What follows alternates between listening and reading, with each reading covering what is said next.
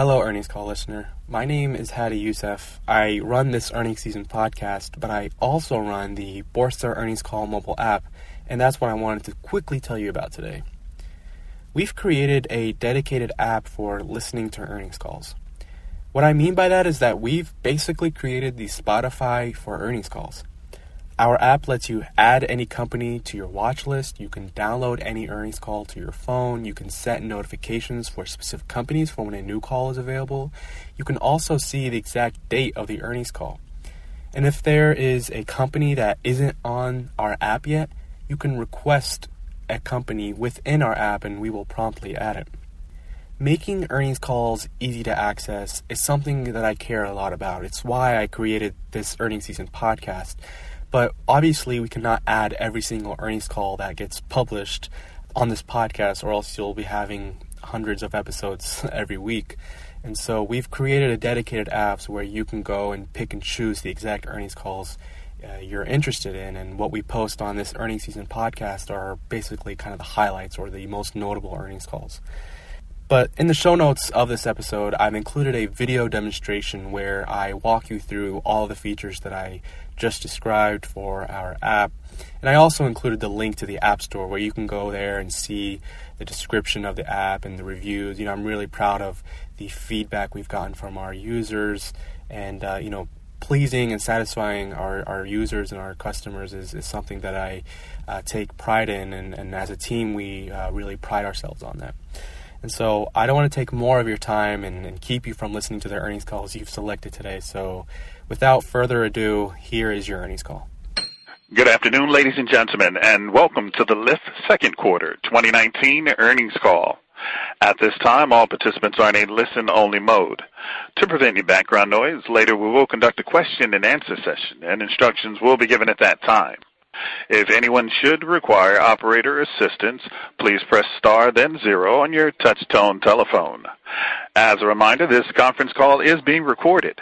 Uh, I would now like to turn the conference over to Catherine Buan, VP of Investor Relations. You may begin.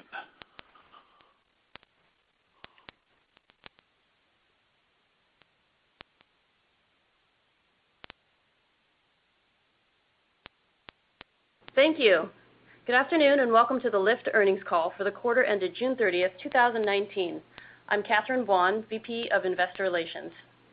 Joining me today to discuss Lyft's results are Co-founder and CEO, Logan Green, Co-founder and President, John Zimmer, and Chief Financial Officer, Brian Roberts.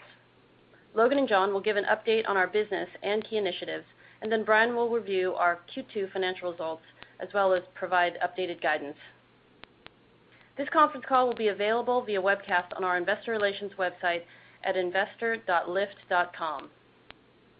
I'd like to take this opportunity to remind you that during this call, we will be making forward-looking statements, including statements relating to the expected performance of our business, future financial results, strategy, long-term growth, and overall future prospects.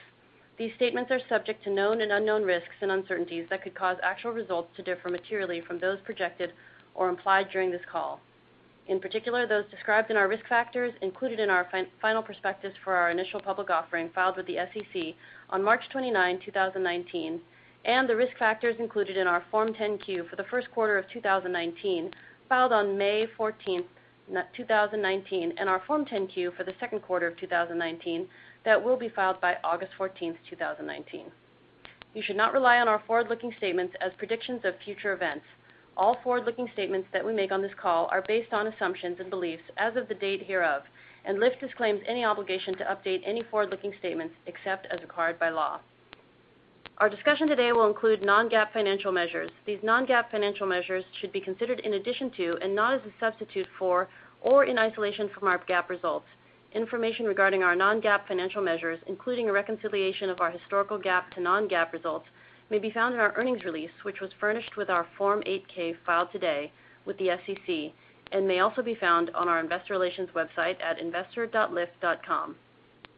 I would now like to turn the conference call over to Lyft's Co-founder and Chief Executive Officer, Logan Green. Logan? Thanks, Catherine. Good afternoon, everyone, and thank you for joining our call today. We're pleased to report another very strong quarter. The market conditions continue to be increasingly favorable, and we're successfully executing on our plans to drive operating leverage and progress towards sustainable earnings. Revenue growth of 72% year-over-year was driven by healthy demand in the market and better monetization of our leading transportation platform.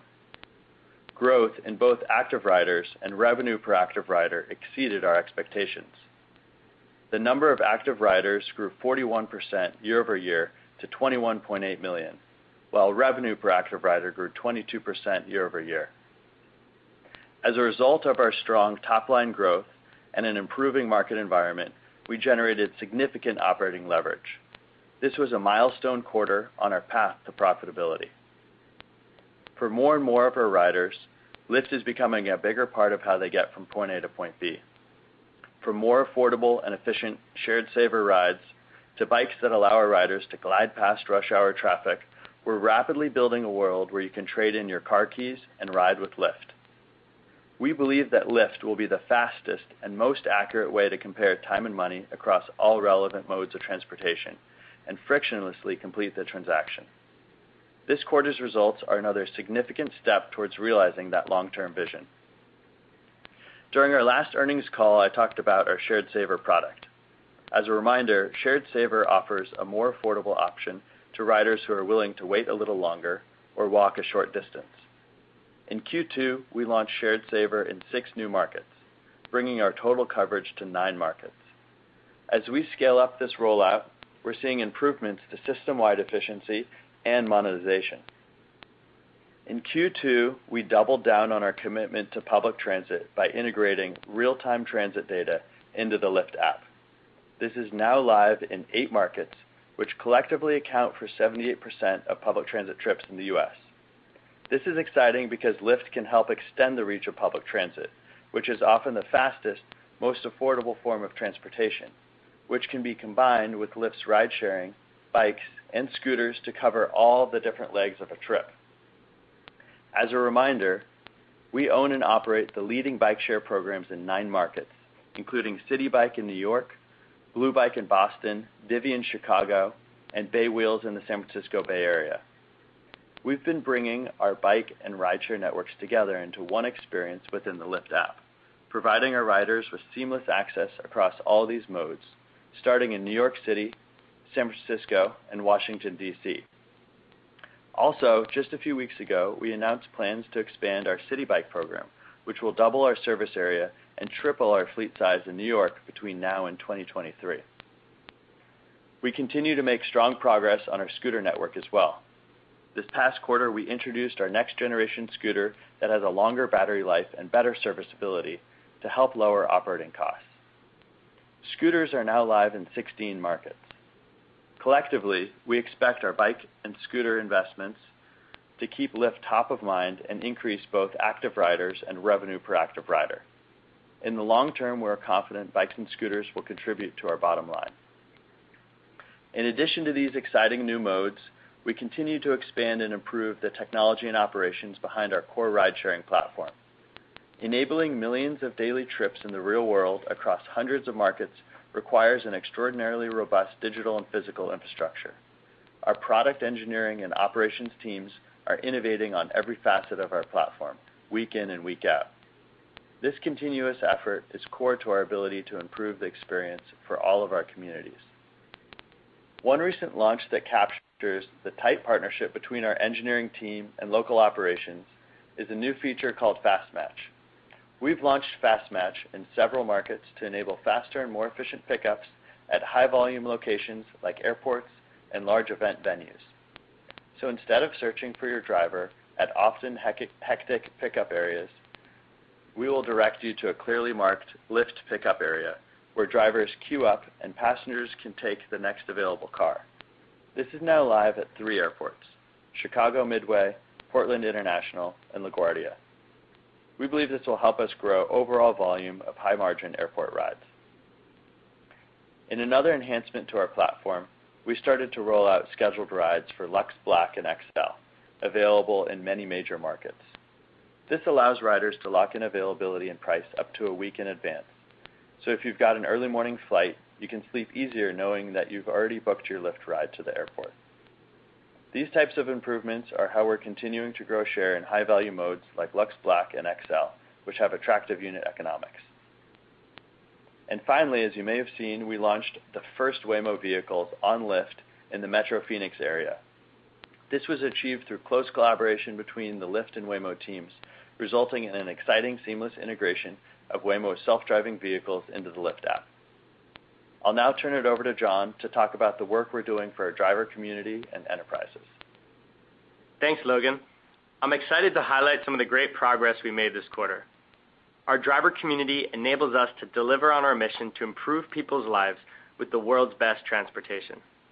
By delivering more value to drivers, we're able to maintain strong retention and foster the best possible experience for our riders. Our teams are constantly working on ways to improve the driver experience and help drivers earn more. We have added features that help drivers maximize their earnings by providing information about when and where is best to drive. Average hourly driver earnings are up more than 5% over the last two years. This quarter, we also began implementing work that will make driver earnings even more consistent on a week-to-week basis. We'll be closely monitoring the results of these improvements as we work to best serve our driver community. For drivers on the Lyft platform, navigating between personal auto insurance and Lyft insurance can be complicated. We've rolled out a partnership with GEICO that helps reduce this friction. With GEICO's rideshare policy, Lyft drivers can buy coverage through GEICO that covers them whether the Lyft app is on or off. In addition to giving drivers more peace of mind, drivers who sign up with this rideshare policy may receive an additional $0.25 per ride on eligible rides. This program is a win-win. Both drivers and Lyft save money. Another opportunity to provide increased value to our driver community is helping them find affordable, convenient service and maintenance for their vehicles. We're expanding our driver centers in order to provide the best maintenance experience at the best price. While it's still very early days, our initial NPS scores are industry-leading. In addition to helping drivers with their personal vehicles, we're continuing to grow our Express Drive rental program to expand access to Lyft driving for more people. We launched five new Express Drive markets this quarter with our newest rental provider, Avis Budget Group, and are seeing strong utilization across the fleet. We're excited to continue to unlock earning opportunities for drivers across the country as we launch more markets and increase access to rental vehicles. I'd now like to turn to our work with enterprises through our program called Lyft Business. With Lyft Business, we solve complex and large-scale transportation challenges for our enterprise partners. By collaborating with organizations, we're able to leverage our product and platform investments across more users and more use cases. Last quarter, Logan mentioned the exciting role that Lyft can play in the healthcare ecosystem. This quarter, we were approved to become an enrolled Medicaid transportation provider in Arizona following new state regulations. We're excited to collaborate with partners and policymakers to help modernize and improve healthcare access for millions of people. This quarter, we also expanded our collaboration with Disney by becoming the official rideshare of Walt Disney World Resort and Disneyland Resort. Together, we have already connected over a 1 million guests with rides at Walt Disney World Resort through Disney's Minnie Van service. Aligned in our values of hospitality and guest experience, we plan to work together to continue to expand Lyft's presence and enhance the overall transportation experience at both parks. In another example of creating transportation solutions for world-class venues, we announced an agreement to be the exclusive rideshare bike and scooter partner of 12 AEG venues across the U.S. Lyft will work with AEG to operate designated drop-off and pickup Lyft spots for cars, bikes, and scooters. The partnership illustrates the growing importance of providing a full suite of transportation solutions. With our partnership, fans can expect to have a more smooth experience getting to and from events. Finally, starting in Q2, we launched an exciting partnership with Hilton. Ground travel has always been important to Hilton Honors members, and now members will be able to earn Hilton Honors points when they ride with Lyft. Later this year, members will also be able to redeem these points for Lyft credits. This partnership is a great way for Lyft to engage tens of millions of Hilton Honors members who are constantly on the move. We continue to find ways to expand and engage with our rider community and provide them with an elevated travel experience through our enterprise relationships. We strongly believe that our values and brand will continue to differentiate our service and unlock further opportunities for the business. I'll now hand it off to Brian.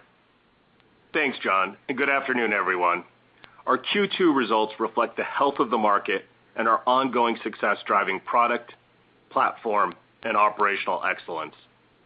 Total revenue for the quarter increased 72% year-over-year to $867 million. Growth in revenue was driven by both an increase in active riders and revenue per active rider. We ended Q2 with a record 21.8 million active riders, up 41% year-over-year, with the majority of new rider growth driven organically. We believe publicity surrounding Lyft's IPO positively impacted the number of active riders in the first half of 2019. Revenue per active rider was $39.77, up 22% year-over-year. Both of these growth drivers exceeded our expectations. It is important to note that we drove this exceptional growth while significantly leveraging sales and marketing expense. I'll come back to this leverage later, but this is a huge signal of Lyft's growing brand preference and the improving market dynamics in the U.S. ride-sharing industry. Now, before I move on, I want to note that unless otherwise indicated, all income statement measures that follow are non-GAAP and exclude stock-based compensation and other select items. A reconciliation of historical GAAP to non-GAAP results may be found in our earnings release, which was furnished with our Form 8-K filed today with the SEC and is available on our investor relations website.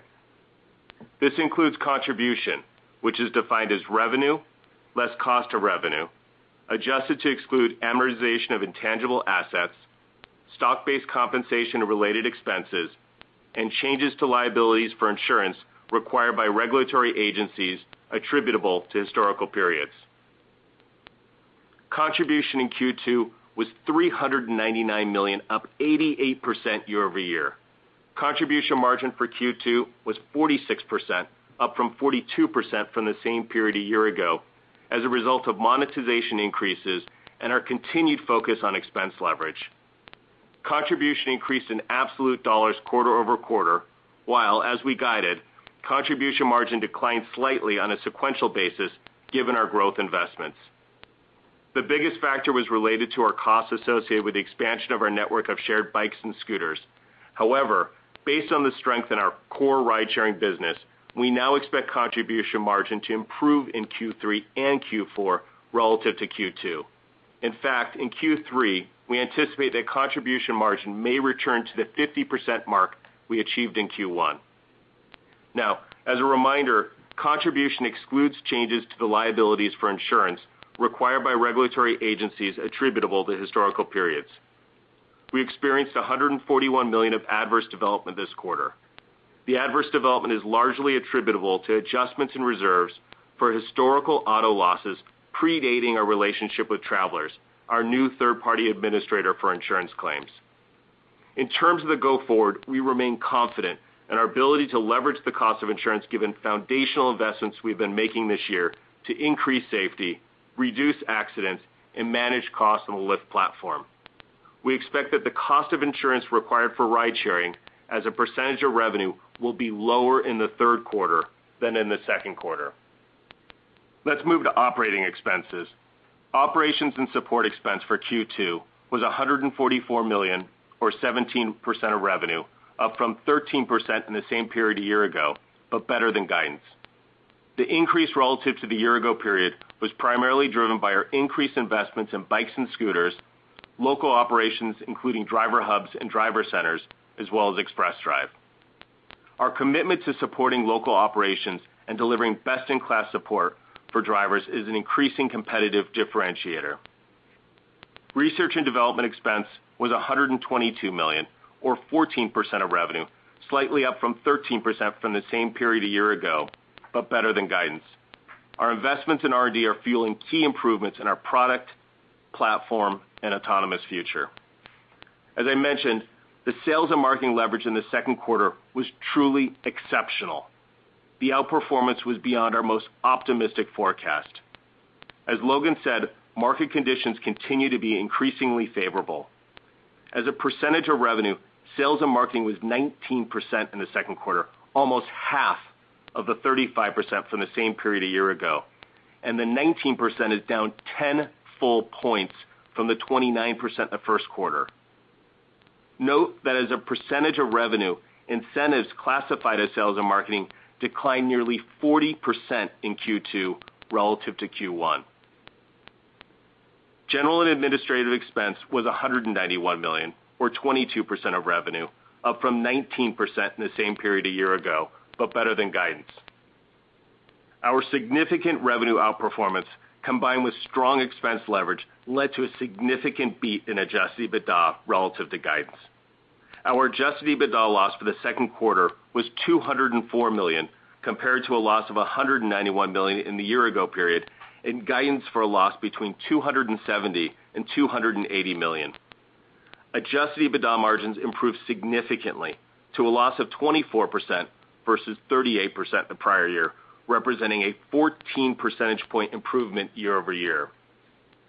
As of June 30th, Lyft had over 3.3 billion of unrestricted cash, cash equivalents, and short-term investments with no debt. As I will describe shortly in our outlook, we believe we have a clear path to profitability, so our liquidity position remains extraordinarily strong.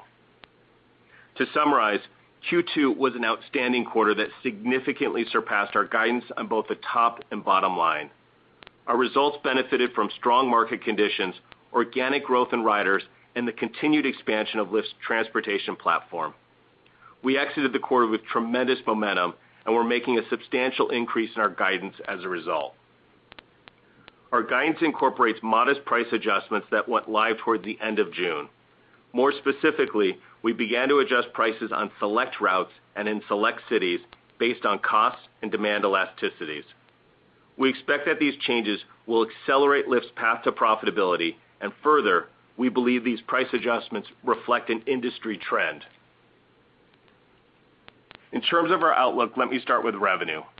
We are significantly increasing our revenue outlook based on our strong Q2 results, improvements in monetization, and continued evidence of healthy market dynamics in our core ride-sharing business. For the third quarter of 2019, we anticipate revenue will be in the range of $900 million-$915 million, representing a growth rate of 54%-56% year-over-year. For the full year 2019, we are increasing our revenue outlook by up to 200 million relative to our prior guidance.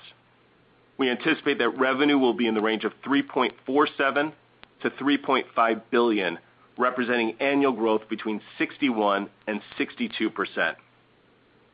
Now moving to adjusted EBITDA. We are extremely pleased with our success leveraging costs in the first half of the year and see continued evidence of an improving market environment. As a result, we are significantly improving our 2019 outlook for adjusted EBITDA. For the third quarter, we anticipate our adjusted EBITDA loss will be in the range of $190 million-$210 million. For the full year 2019, we anticipate our adjusted EBITDA loss will be in the range of $850 million-$875 million. This is an improvement of 300 million or 26% versus our prior guidance. This means we now anticipate that our 2019 adjusted EBITDA loss will be smaller than 2018 as we balance driving strong top-line growth with demonstrating a clear path to profitability. We are incredibly encouraged by the strength of our business and the improving market conditions. With that, let me turn it back to Logan for closing remarks. All right. Thanks, Brian. We're excited about our strong performance this quarter, built on incredible effort across all of our teams. Our 72% revenue growth rate this quarter is exceptional at our scale. We are increasingly confident in the market outlook for U.S. ride-sharing as the competitive environment continues to show signs of improvement. We're making terrific progress on improving the efficiency of our business and generating operating leverage, as Brian indicated. Our Lyft Business team is building partnerships with world-leading brands like Disney, leveraging our technology and expertise to deliver tailored solutions at scale. Finally, we're setting ourselves up for decades to come by solidifying our position as the platform of choice for self-driving technology companies. Before moving on to questions, I want to spend a moment on our mission. which is to improve people's lives with the world's best transportation. We're committed to building cities around people and addressing key problems our communities are facing through better access to transportation. It's estimated that over 23 million people in the U.S. live in food deserts, areas where access to affordable, healthy food options is limited or nonexistent because grocery stores are too far away. To help address this serious challenge, we're significantly expanding the Lyft Grocery Access Program. Through this program, we're partnering with local organizations and nonprofits to provide flat fare rides to get low-income families and seniors to and from grocery stores. We've expanded this program to more than a dozen cities, including Atlanta and Miami, and we're looking forward to rolling it out to more cities in the near future. And now we'd like to open it up for questions. Operator? Thank you. Ladies and gentlemen, if you have a question at this time, please press star then the one key on your touch-tone telephone. If your question has been answered or you wish to remove yourself from the queue, please press the pound key. We will be answering questions until the call is over. One moment for our question. Our first question comes from Doug Anmuth of JPMorgan. Your line is open. Great. Thanks for taking the question. Um, Brian, you've talked about 2019 as the peak loss year. Um, is that still the case? And then can you just help us understand how you think about the path to profitability over the next few years? Um, we have 2022 breakeven, for example. Um, can you also just give us an update on core ride-sharing loss improvement relative to the losses and investments you're seeing in bikes and scooters, and then also autonomous? Thanks. Sure. Thanks, Doug. So in terms of the uh the investments we're making, we had previously said that 2019 would be our peak uh, investment year. I think what's really important to get out of this call is that we have uh, changed our guidance for 2019 in terms of the adjusted EBITDA loss. We now expect it to be $300 million smaller. So if you compare uh, our guidance of $850 million-$875 million against last year's 943 million, it turns out last year was likely the peak loss in terms of adjusted EBITDA. So we're super excited in terms of the momentum we have right now uh, in the overall platform that's driving that uh the smaller losses. Um, in terms of breakeven, you know, we'll be updating folks probably later this year Uh, in terms of uh you know our longer-term uh, model in terms of breakeven points. But I will say that we expect 2020 adjusted EBITDA to be smaller than 2019 as well. Thank you. Thank you. Our next question comes from the line of Ross Sandler of Barclays. Your line is open. Uh, great. Guys, just two questions and then maybe a quick housekeeping one. Um, some of the data we've seen uh, suggests that your utilization rate's gone up about 200 basis points over the last two years and still trails your larger competitor by a little bit. So, uh how quickly do you think you can close that gap? And then what kind of financial impact uh, would that have on the business? And then the second question is, you mentioned the pricing changes uh, that went through in June. Can you talk about, at a high level, how these changes might impact volume growth and take rate uh, going forward? And then the housekeeping question is just on stock-based comp. How should we think about that uh, given the movement in the stock and that going forward? Thanks. Brian, you want to take the pricing question, and then we can comment on utilization? Sure. So in terms of uh, pricing, Um, the price adjustments that I described uh, went into effect at the very end of June, so there was limited impact in Q2. Uh, I think the question, you know, what happened in Q2? And I think it's really a continuation of our strategy. You know, we are focused on driving profitable growth, not growth at all costs. And we've been investing to grow our share of the more valuable rides, such as premium modes and airport rides, and that's why Lyft Business is so important to us. Uh, we also enjoyed success improving the financial efficiency of shared rides in Q2. Finally, we were able to increase the efficiency and the effectiveness of driver incentives, as well as improve the algorithms that power pricing. So in terms of Q2, uh, it was really execution of our prior strategic initiatives that drove that monetization increase. Again, revenue per active rider grew 22% year-on-year to $39.77. In terms of the future, um, you know what I would say is uh you know we made modest price adjustments that went live towards the end of June, and we really began to adjust prices on select routes and in select markets based on cost and demand elasticities. We try to pick routes and cities where the demand impact would be the smallest. And as I mentioned, you know, we believe these price adjustments reflect an industry trend. Um so we expect that both the mix shift Uh, as well as the price adjustments will increase uh, revenue per active rider in Q3 and in Q4. And uh, you know We expect that revenue per active rider could accelerate in Q3 up to you know, 1% versus Q2. So Q2 is up 22% year-on-year, and we think Q3 could go up to about 23% year-on-year. Let me answer the stock-based comp question, and then we'll address your utilization question. Virtually all of our RSUs or restricted stock units granted before the IPO contained a performance-based and service-based vesting condition, including 15 million RSUs granted on March 27th that were valued for GAAP purposes at the IPO price. For accounting purposes, the company is required to use the accelerated attribution method to recognize SBC expense for RSUs with a performance-based condition in addition to a service one. So in plain English, SBC is front-loaded under the accelerated attribution method, and this is different from the treatment of RSUs with just a simple service condition.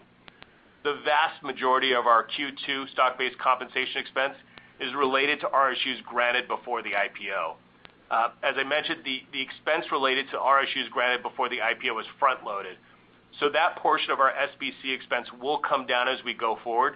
You know, for the next two quarters, we expect stock-based comp to decline by roughly 25 million each quarter. This is Logan. Uh, in terms of driver utilization, there there are a lot of factors that influence uh, what that is. Uh last on the last call, we talked about our global matching platform um, that has resulted uh, in some significant efficiencies across the business.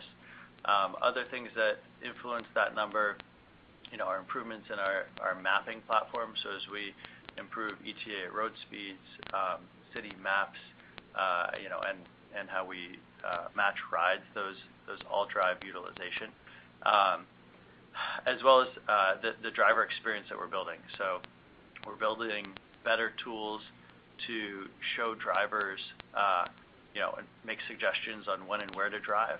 And so when drivers are driving in the busiest areas at the busiest time, utilization naturally increases. Um, You know, that said, there's seasonal effects to that number. Um and so You'll you'll see that you know, move back and forth a little bit uh as as demand changes across the seasons.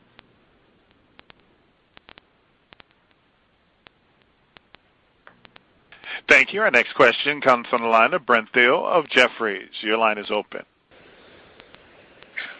Thanks. Brian, given the significant raise, it'd be helpful to get more granularity on the line items in Q3. There were a couple quick follow-up questions about the true-up and insurance costs. I'm curious if you could just address that. Thank you. Sure.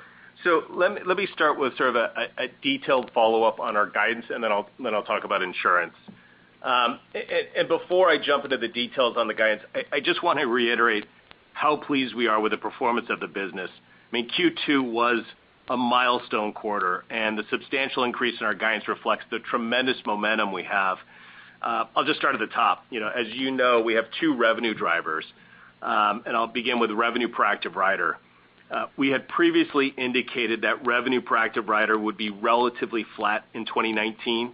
We now expect revenue per active rider will grow sequentially in Q3 and Q4. And as I just mentioned, we anticipate that revenue per active rider could accelerate in Q3 by up to one full point to 23% growth uh, year-over-year.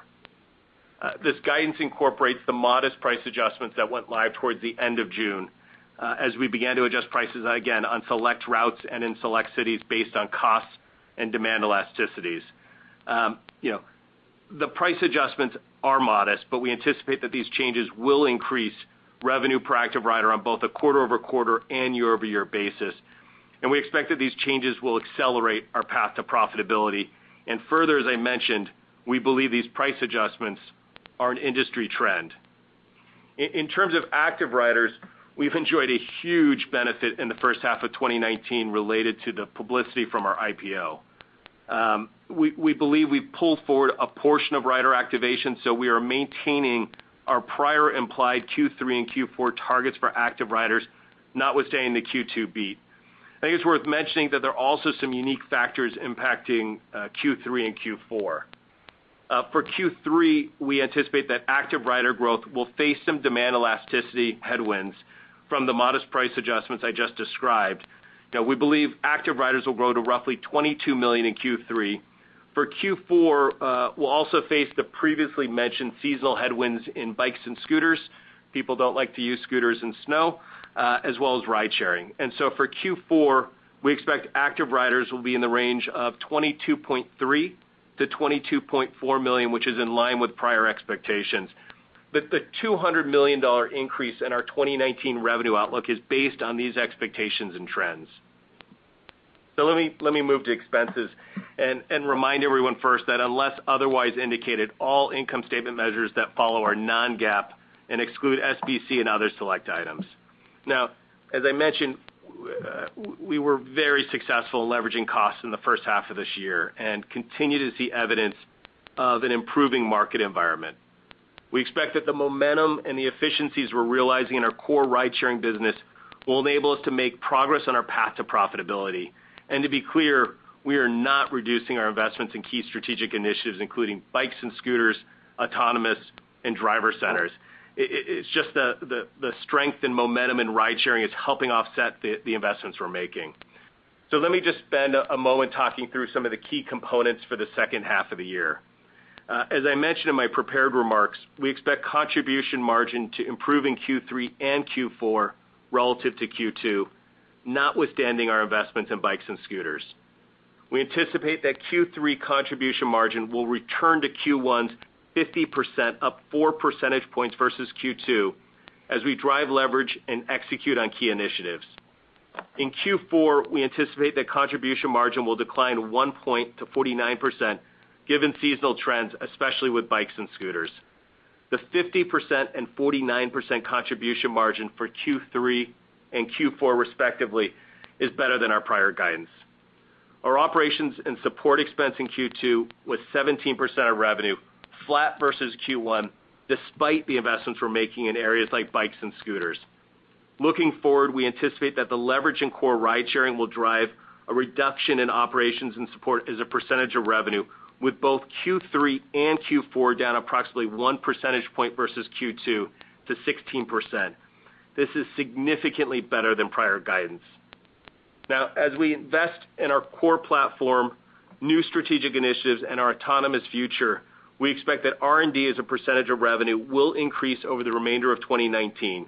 We anticipate that Q3 R&D will be 15% of revenue, up one percentage point versus Q2, with Q4 at 18% as we ramp hiring, which is consistent with prior guidance.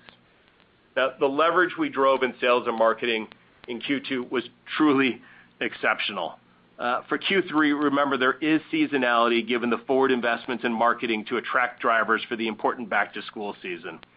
We anticipate that sales and marketing as a percentage of revenue will increase three percentage points in Q3 versus Q2.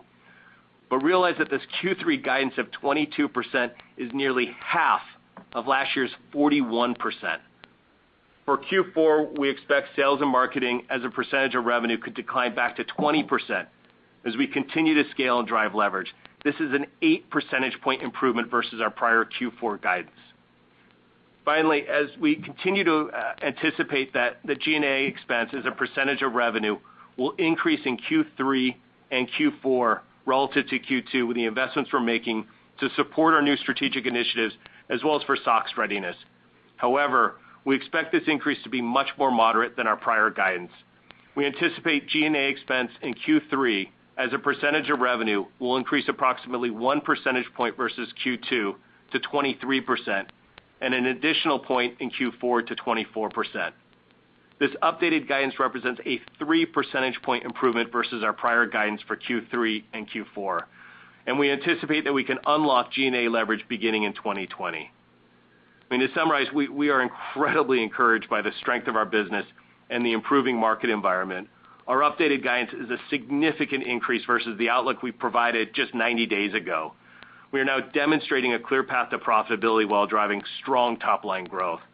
So there there are obviously a number of moving parts here. Uh, hopefully, this additional information, uh, Brent, is helpful to you as you develop your models.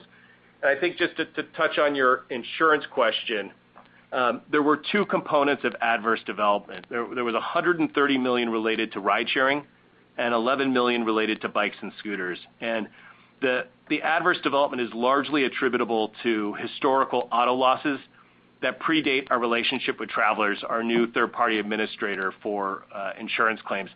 Some of this dates back as far as 2015.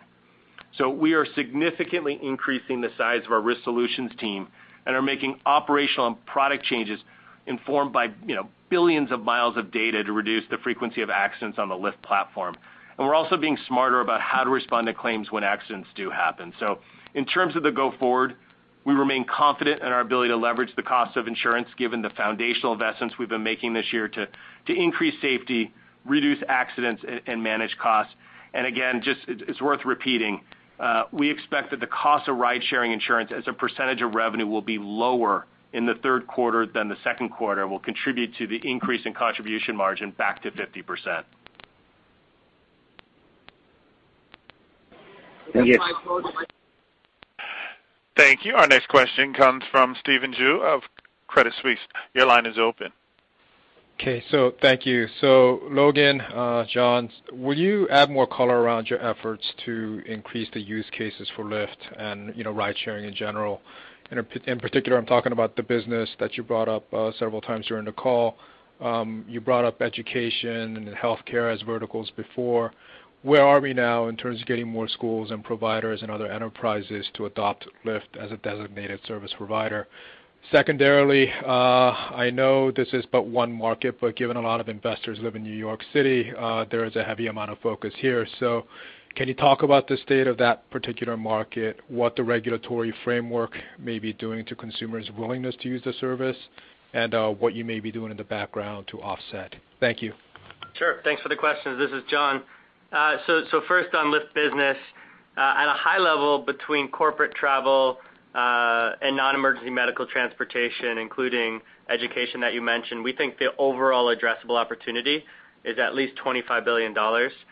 We are not breaking out the relative sizes of each aspect uh of our business or specifically within Lyft Business, which include those categories. Um you know some some highlights uh that that we've Uh, established in the industry, we have exclusive deals with various healthcare brokers that give us a fantastic pipeline into those markets. Uh, there was news out of Arizona uh, that allows us to provide better transportation for Arizona Medicaid participants, which covers about 1.5 million participants. So a lot of great momentum there in all those categories. We also mentioned the Disney partnership expanding, Uh, and the Hilton partnership, which will uh, address different portions uh, of that market. Um, moving to New York. Um so you know specifically on the new regulations. The thing that's important to understand, at the highest level, we are actually aligned with the stated goals, the policy goals, that um, policymakers have of increasing driver earnings and lowering congestion. Uh but we don't believe the rules as they're written today do the best for those two aspects, and that they actually create negative consequences for both drivers and riders. Um, and so we're working really hard with them to find those policy goals without the negative consequences. So uh, any increase in prices can lead to a decrease in driver work opportunities uh, because of less rides. Uh, and that's the point that we're trying to get across there. And then at a high level for overall context, policy, whether it's New York Uh, or any other market, is nothing new as part of our business. Actually, the origin of the company uh, was working with policymakers to create new category, to you know adjust the category. Uh, we take it really seriously. We built a phenomenal team around former Secretary of Transportation, Anthony Foxx. We will keep working to address those policy goals, but with policy that has a positive impact on the overall market. Thank you. Thank you. Our next question comes from Benjamin Black of Evercore ISI. Your question, please. Uh, thanks for the question, guys. Um, I was wondering if you could talk about the underlying core ride-sharing contribution margin trends, you know, excluding bikes and scooter investments, and how you see that shaping up for the rest of the year. And secondly, uh, I was wondering if you could talk about engagement trends across your active rider base.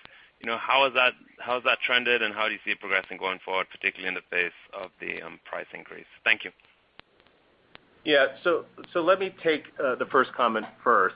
Um, the question around uh, contribution margin for core ride-sharing, again, we we are a single segment company, um, but we have publicly stated we're we're we're making you know, large investments building out our network of shared bikes uh, and scooters. And so the guidance raise on contribution margin 50% in Q3 and 49% in Q4 is in light of the investments we're making. So you should assume that there is very strong contribution margin trend in core ride-sharing, um, and that's just based on our strong execution as well as the improving market environment. I think in terms of your question in terms of uh, engagement, you know, in Q2, rides grew faster uh, than our growth in active riders. Uh but I think it's important that folks understand that all rides are not created equally.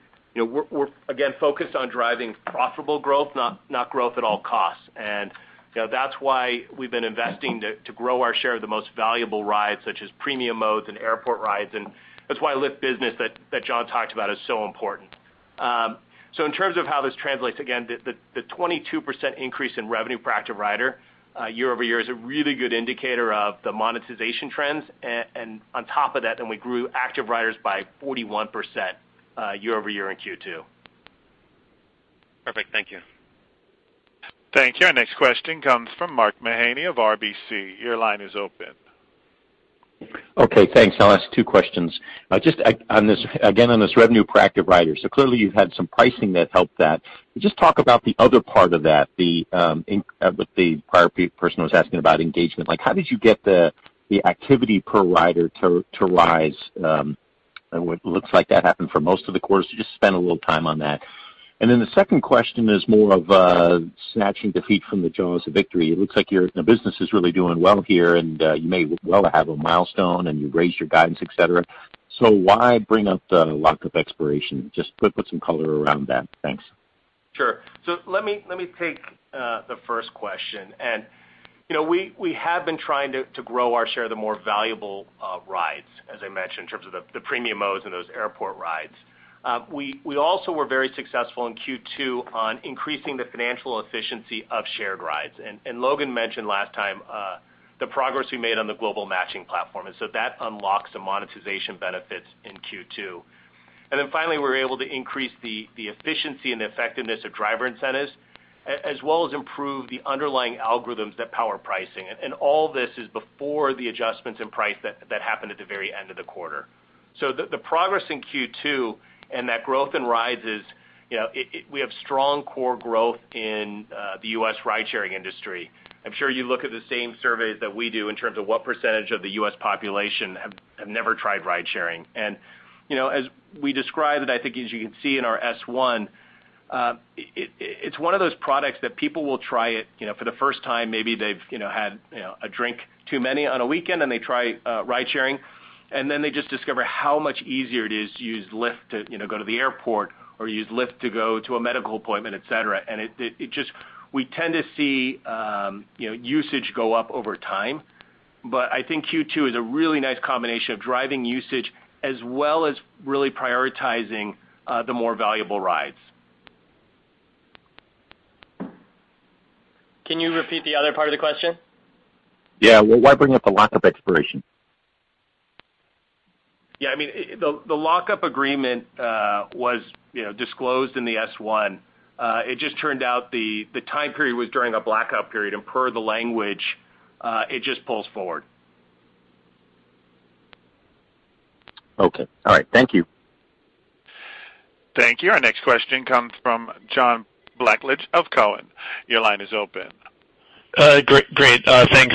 Just given the sales and marketing leverage, could you discuss thoughts on Lyft's competitive position in the U.S.?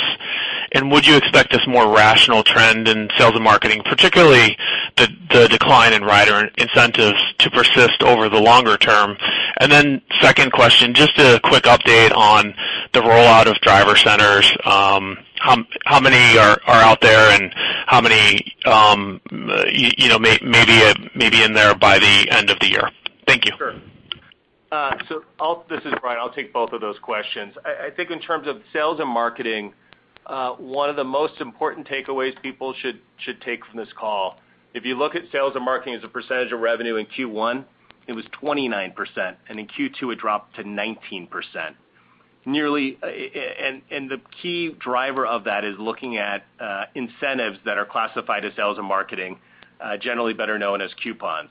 If you look at between Q1 and Q2, incentives classified as um, sales and marketing as a percentage of revenue declined nearly 40%.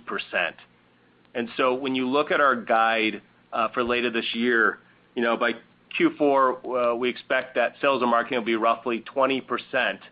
Now that's that's an 8% or 8 percentage point improvement versus our prior guidance. So we expect this environment has uh, improved. Um and again, we're just we're we're focused on trying to you know, win on brand preference and experience, not coupons. And I and I think our actions in the market environment support that. Shifting to your question on driver centers, you know, we're we're still in the early uh, period here. Uh, we're testing and we're learning. Uh, we do plan to ramp this up uh, in the second half of 2019, but it will still be probably to a handful of sites because we just want to make sure we're really executing and getting the exact formula right. Thank you. Thank you. Our next question comes from Itay Michaeli of Citi. Your line is open. Uh great. Thank you. Uh, good afternoon. Just two questions. I was hoping you could firstly talk about the active rider growth this year in terms of uh, regional distribution. How much are you seeing in some of your top markets uh, relative to newer markets? And Second, love to hear an update on just the autonomous uh, vehicle development efforts at Lyft internally as well as with some of your other your partners. Thanks.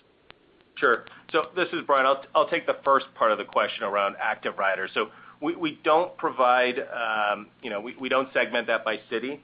I will say it's really important to realize that we're focused on winning the most valuable riders.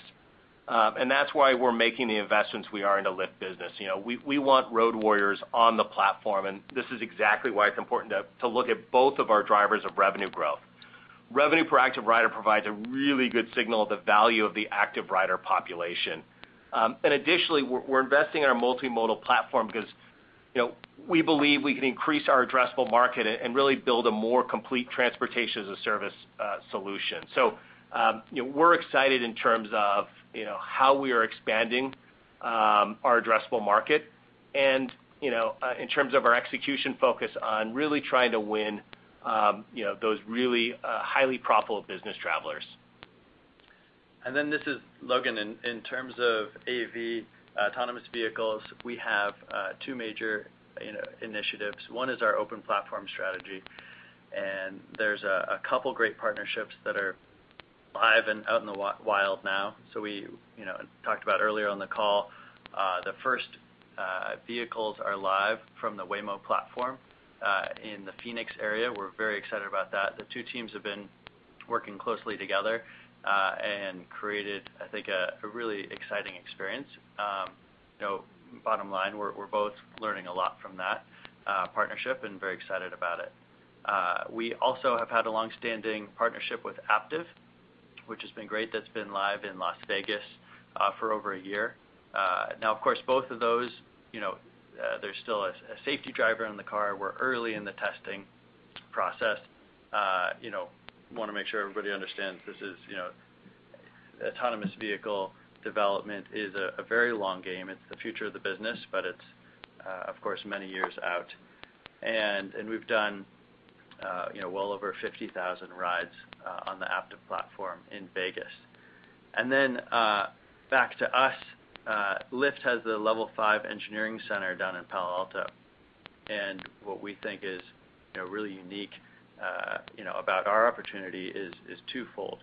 Um, one, uh, driverless vehicles will first roll out on ride-sharing platforms. The first uh, generation of autonomous vehicles will only be able to do a small percentage of trips, and it'll be critical that they're rolled out on a platform such as Lyft so that the rest of the rides that aren't able to be served by an autonomous vehicle can be fulfilled by a driver. So we think that gives us uh, a significant advantage. Second is all of the data from uh, the miles traveled uh, on the Lyft platform. We're launching some really exciting tests using data collected from cameras on some Lyft vehicles and using that, feeding that into the training of our own autonomous system. So we think, given the position we sit in in the market, all of the data that we can collect can really play to our advantage. Great. Thank you. Thank you. Our next question comes from Eric Sheridan of UBS. Your question, please. Thanks. Maybe two questions, if I can. You highlighted some of the product innovation you're doing in a handful of markets. Wanted to understand a little bit better what you've seen from the consumer behavior as you've given the consumer more choice in the app, Uh, and more transportation choices, what that might do to stimulate usage. And sort of anecdotally, you know, I'm in the Smart Savings Plan. How widely deployed is that as a product to users? And what do you see in terms of elasticity of people once they're getting 10% off, but they become a subscriber to your platform, and what that does uh, to drive incremental demand and incremental spend, uh, versus how widely deployed it might be? Thanks, everyone. Yeah, thanks. That's a great question. This is Logan. First is, uh, we see a lot of incremental activity as we add new modes of transportation. We see uh, you know, very little uh, cannibalism across modes, and we see a lot of incremental activity. So by adding different modes that people may want to trade off against, it brings them into the Lyft app a lot more often. And I think being top of mind and being the first app that's opened is you know, very, very important from a strategic position. Uh, on subscriptions, you know, in the in the long run, we we view a lot of the market moving to subscriptions. We think it'll play uh you know incredible role in the future. We we often use the analogy of the wireless companies, where you subscribe to a certain sort of bundle of minutes or maybe even an unlimited package. And we've uh, launched hundreds of experiments across the country. Uh, a couple that we've rolled out a little more broadly, one is Uh, our All Access Pass that is you know, as close as sort of we've gone to that unlimited package. Um, you know, and then the Smart Savings Plan was the other one. That's $14.99 a month for 10% off all rides. And each package caters to a different type of user. I would say there's uh, a lot of variability in terms of frequency across our users when you dig into the different cohorts. And so there's not kind of a one-size-fits-all plan. Uh, when we get some of these subscription packages that um, hit a particular cohort and provide uh, great value to them, we do see incremental activity from that cohort. So we're optimistic about it, um, and we're going to continue testing and rolling out new initiatives in that space. Great. Thank you. And thanks for all the uh, color and detail on the call. Appreciate it. Thank you. Thank you. Our next question comes from Andy Hargreaves of KeyBanc. Your line is open. Thanks. Um, I wanted to ask a couple questions on sort of the driver side. Um, one, just wondering with all the volume you guys, all the volume growth you've had, sort of where we are from a driver incentive efficiency standpoint, if there's more room uh, for further efficiency there. And then on driver pay, you guys mentioned uh, it being up, but it's obviously an area of a lot of controversy. So I'm wondering if you could comment on CA-AB5 and what the impact from that could be, but also, you know, just sort of how your sort of philosophy on driver pay, I guess, is evolving right now. Sounds good. This is John. I'll take uh, uh, most of that. So the on the driver side, as we said on the prepared remarks, uh, earnings are up 5% over the last two years. More even if you look back year-over-year. Uh, overall, we continue to make a ton of investments to uh, support the driver experience, um, and are seeing you know continued uh, increased demand for interest in signing up to drive on the platform. Um, I think you know society has uh there's broader societal issues um, that certainly affect our industry as we have millions of people working on rideshare platforms. Um and you know AB5 is an opportunity, I believe, for California uh, to create a new model, um, and one that uh, provides worker protections uh, while also providing flexibility. So we are deep in conversations with various labor groups and lawmakers.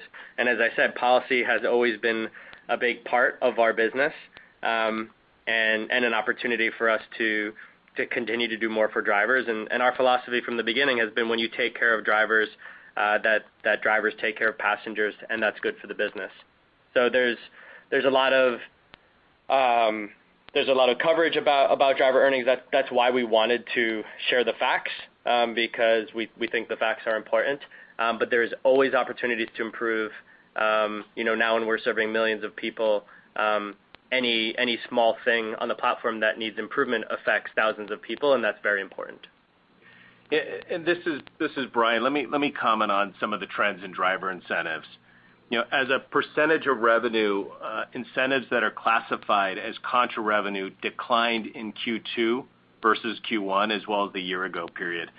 Um, however, I'm going to take this opportunity uh, to encourage investors to avoid analyzing absolute driver incentives in isolation, because doing so ignores the economics of rides at high demand periods.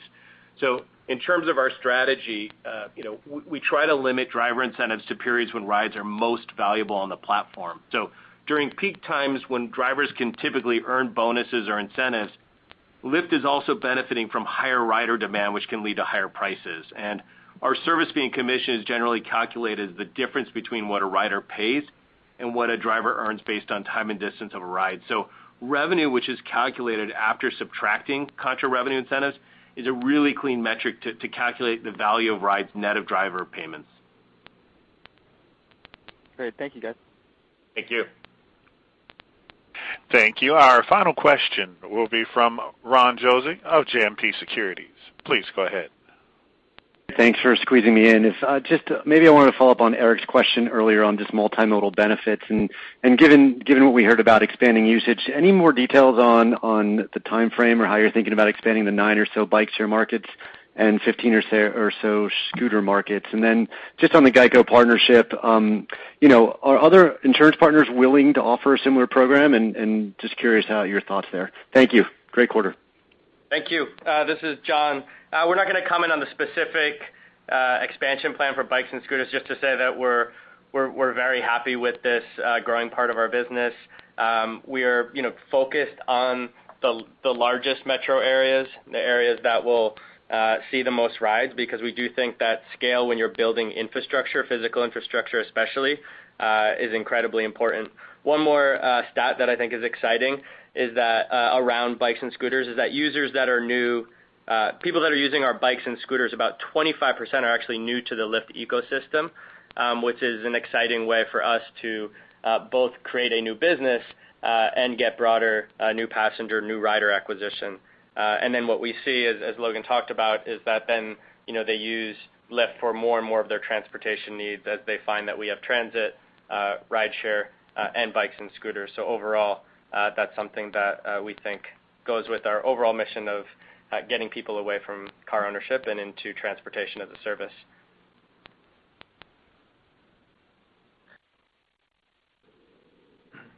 All right. So thanks again for joining us today. It was a milestone quarter for Lyft, and we look forward to seeing you all soon. Thanks so much. Thank you. Thank you. Ladies and gentlemen, that does conclude our program. Thank you for your participation, and have a wonderful day. You may disconnect your lines at this time.